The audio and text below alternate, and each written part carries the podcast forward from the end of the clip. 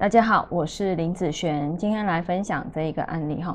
那我今天想要分享的题目是正官被制服了，好，它反而会变差。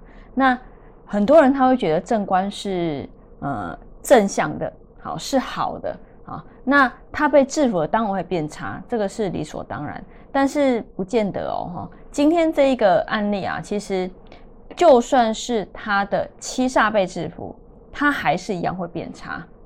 好，我们先来看看这一个八字。好，这是他的出生时间，嗯，年月日时哈。目前走这个辛亥的大运。好，我们来看，今天我们来讲他的官运的部分。那官运呢，在这个八字里面要看哪里？好，就是看火的部分嘛。哈，那这个丙火和丁火哈，因为都在天干，那我们就以天干的部分来看，其实就行了哦。那你看哦，这个八字原本哈。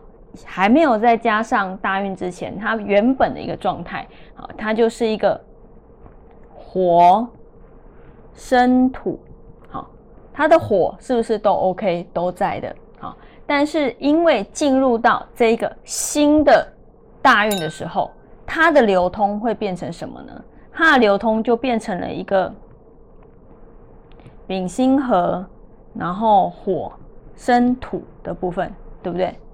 但是你看哦，这一个火本来是两个，变成了一个火，所以说在这一个大运里面，它的官运的部分其实是下降的啊，其实是变会变差的部分。那这个官刚好就是它的正官，那就像我前面讲的哦，就是说假设今天的它的大运走了一个任，好变成了丁任合，我跟你说，它的官运照样会变差。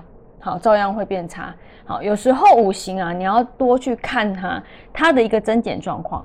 它的这个五行，它的多，它变少的时候，好，这方面的运势就会变差喽。譬如说，在你身上，你的五你的五行的位置，哈，譬如说，嗯，诶，其实以身上的五行气来讲，你会比较难去理解。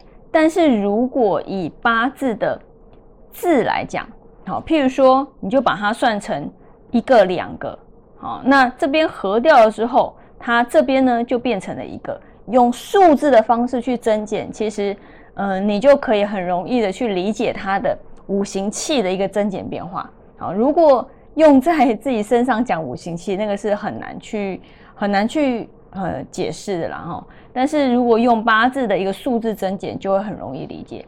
所以这个八字啊，不管是正官消失，好，或者是七煞，啊，有人会说被制服嘛，对不对？好，正官被制服，七煞被制服，其实在官运里面，这个八字都会变差哦。